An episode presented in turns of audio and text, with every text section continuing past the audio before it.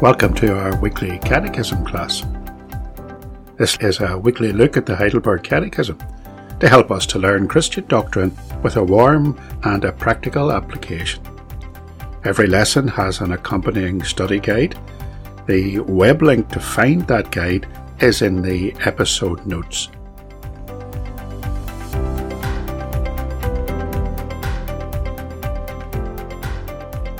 Now, let's start the class.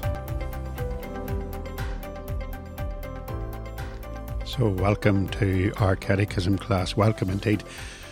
In Lord's Day 19, question 51, our catechist asks us that we, as uh, teaches us rather, that we, as individual Christian believers, as members of the body of which Christ is the head, that we should benefit personally from the exaltation of Jesus at the Father's right hand. Now, we've already looked at the first of these blessings, the benefit of spiritual gifts. And the second, the second of these blessings is the protection that we receive by his kingly might and power. Our instructor asks us in question 51 How does the glory of Christ our head benefit us? And the answer is first, by his Holy Spirit, he pours out heavenly gifts upon us, his members. Second, by his power, he defends and preserves us against all enemies. I'm Bob McAvoy, and you're listening to the Semper Reformata podcast.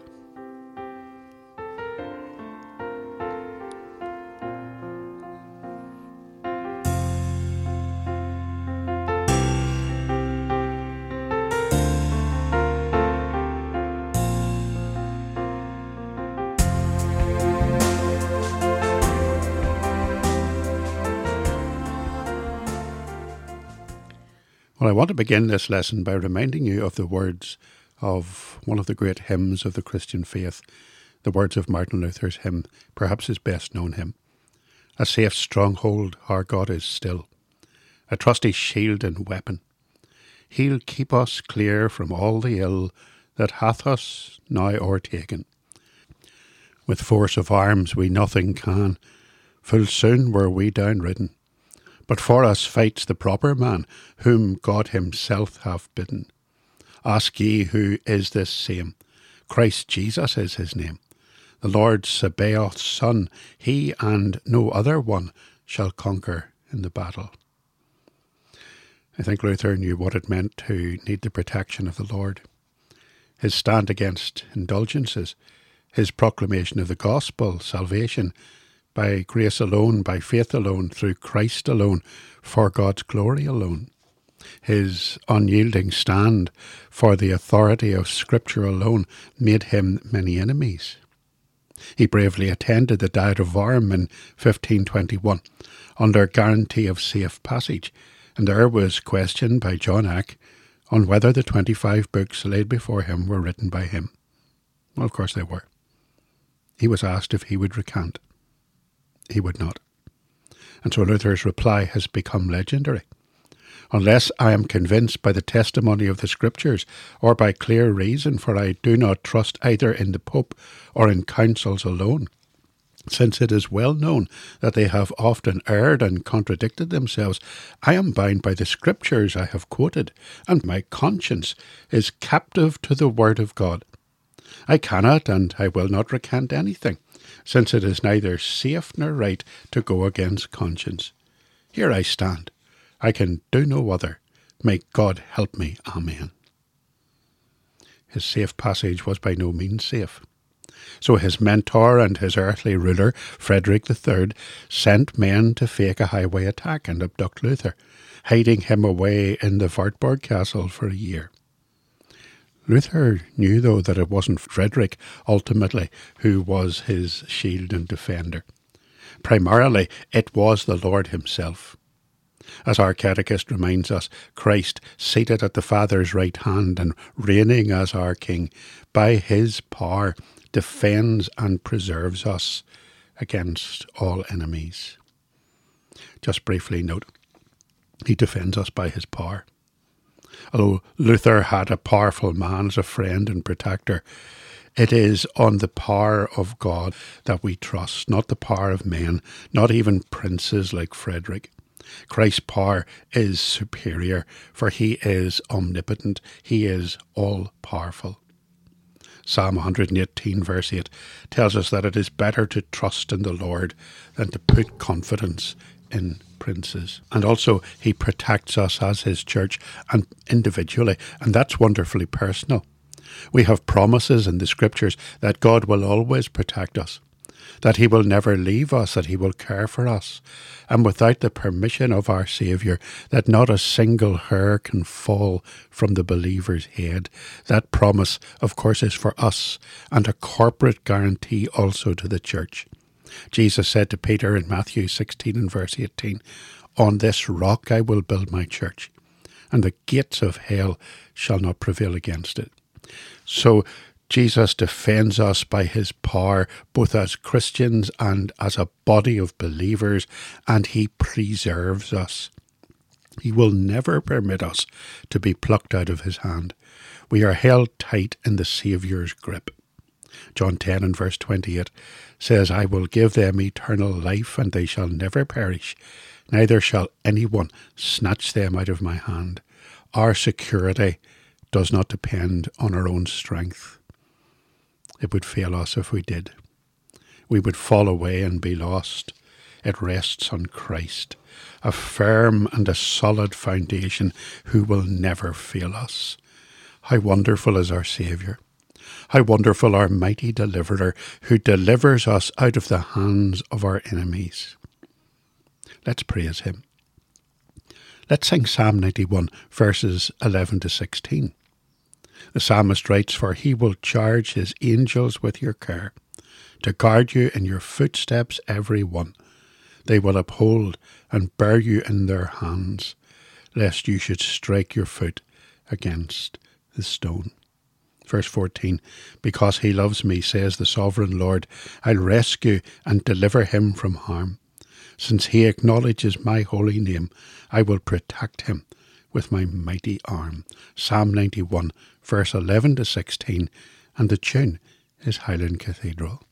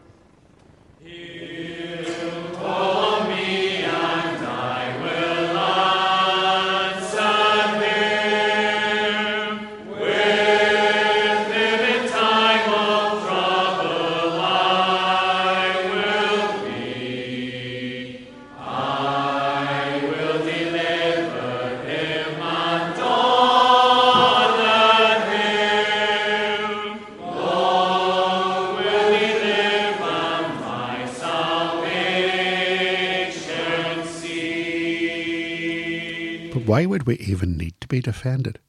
Our catechist reminds us that Christians have enemies. Who are these enemies that need the greatest and most powerful defender ever to save us from them? I can see three of them right away. Of course, flesh and blood are enemies. There is no doubt that throughout the history of the Church there has never been a period when Christians have not been persecuted. That was Luther's experience, but he survived the murderous intents of Rome. Others did not. Many, many faithful believers died at the hands of Rome during the 16th and 17th centuries. In the early days of the church, from the very first martyr Stephen right up until now, Christians have died for their faith in Christ. Yet, other people, while we might need the Lord's protection from them, are not actually our real enemies. They are sinners for whom we pray. That's why we love our earthly enemies. We pray for them and seek their salvation. But we do have spiritual enemies. In his famous passage in spiritual warfare, Paul the Apostle wrote in Ephesians 6 and verse 12 For we do not wrestle against flesh and blood, but against principalities, against powers, against the rulers of the darkness of this age, against spiritual hosts of wickedness in the heavenly places. Now, against those enemies, we need Christ. James tells us how to deal with satanic attacks. James 4 and verse 6. If you read down to verse 8, you'll get the full context. I'm just going to quote some of it. He gives more grace. Therefore, he says, God resists the proud, but gives grace to the humble.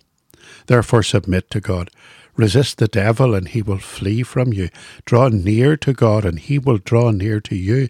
Cleanse your hands, you sinners, and purify your hearts, you double minded. And yet, there's a third enemy, one that we seldom take cognizance of. And that enemy is our own sinful hearts. I wonder, have you ever heard anyone saying he or she is their own worst enemy? Very often that's true. We do have an enemy within. Remember the words of Jeremiah The heart is deceitful above all things and desperately wicked. Who can know it? Jeremiah 17 and 9. We're tempted and when we yield to temptation, we are sinning against the Lord. And because the Holy Spirit indwells us and convicts us of that sin, we call out to Him to defend us, in this case, to defend us from our own selves, from our own internal hearts. Now, against all these enemies, Christ is our shield and our defender. He defends us by interceding for us at the right hand of the Father.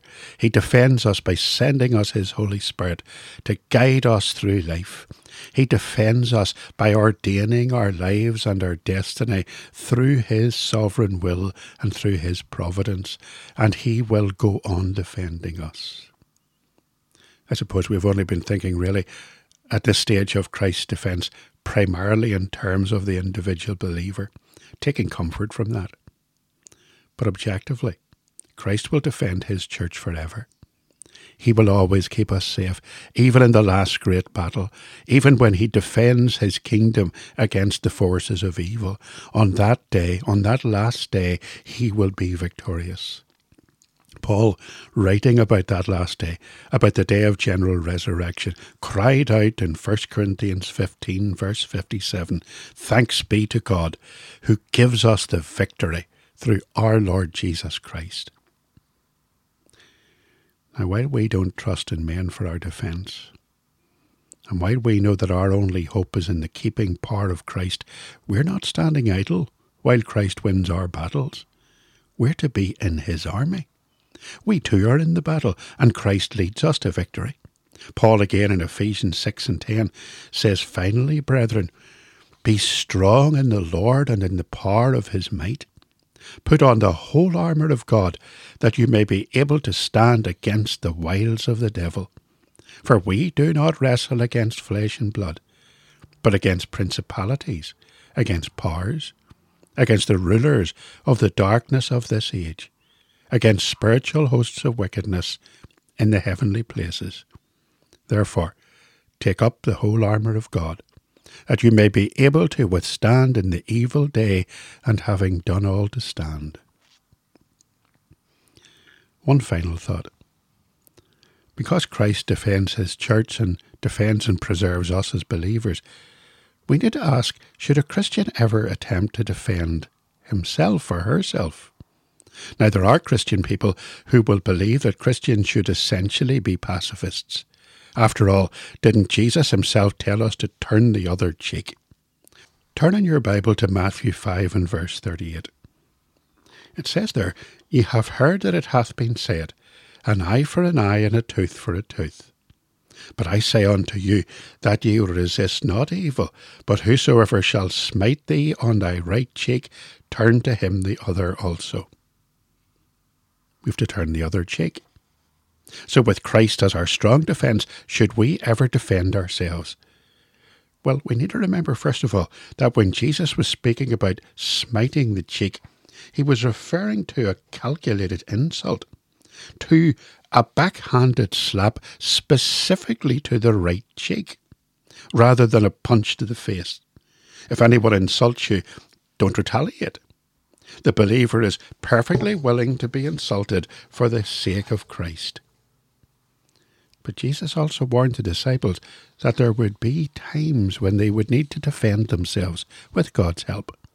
In Luke 12 and verse 11 to 12, he envisages a time when they might be standing before those who would persecute them in the synagogues and the magistrates' court, and he says that they are to rely on the Holy Spirit to help them to defend themselves, to tell them what they should say.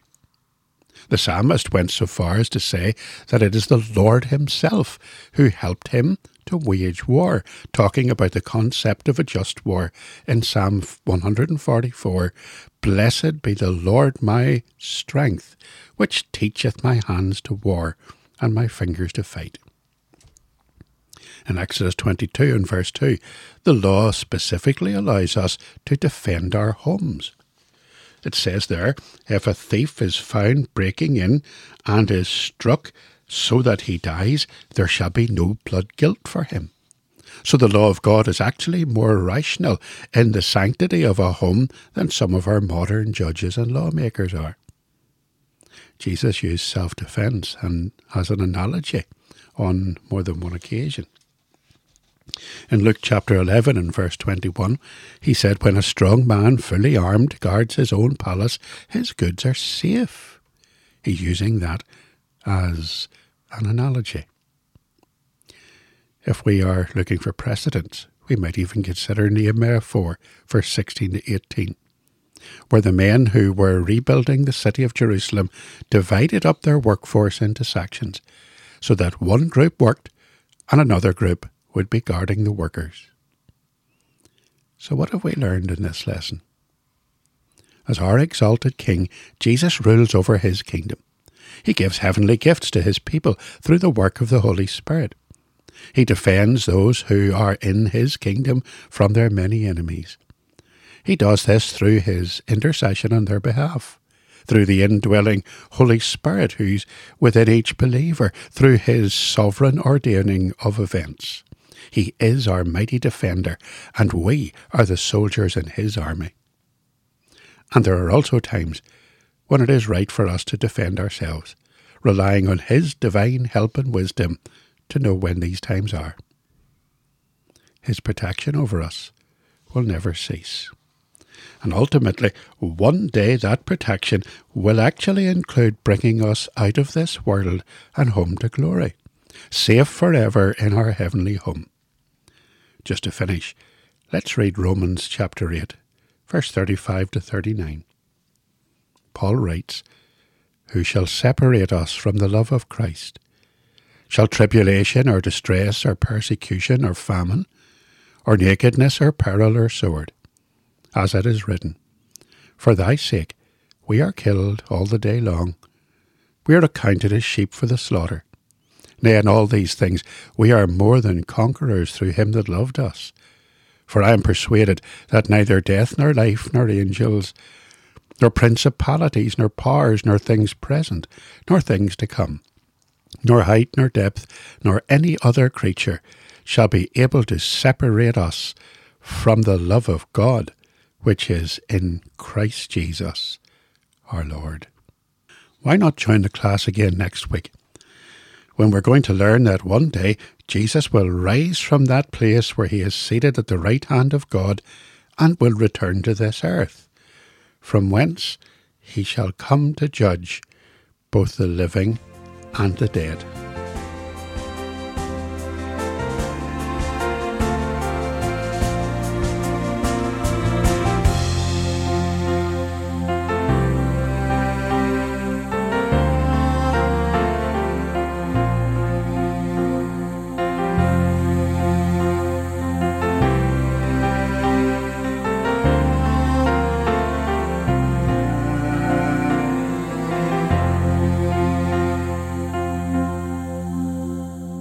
So thanks for listening to the podcast today. If you would like to help to get the podcast better known, there's a really easy way that you can do that. Go into your podcast app on your phone or your mobile device, search for the Semper Reformata podcast, subscribe to it, and if your podcast app allows you to, give it a five star rating. And that will help others to find the podcast more easily. So thanks again for listening.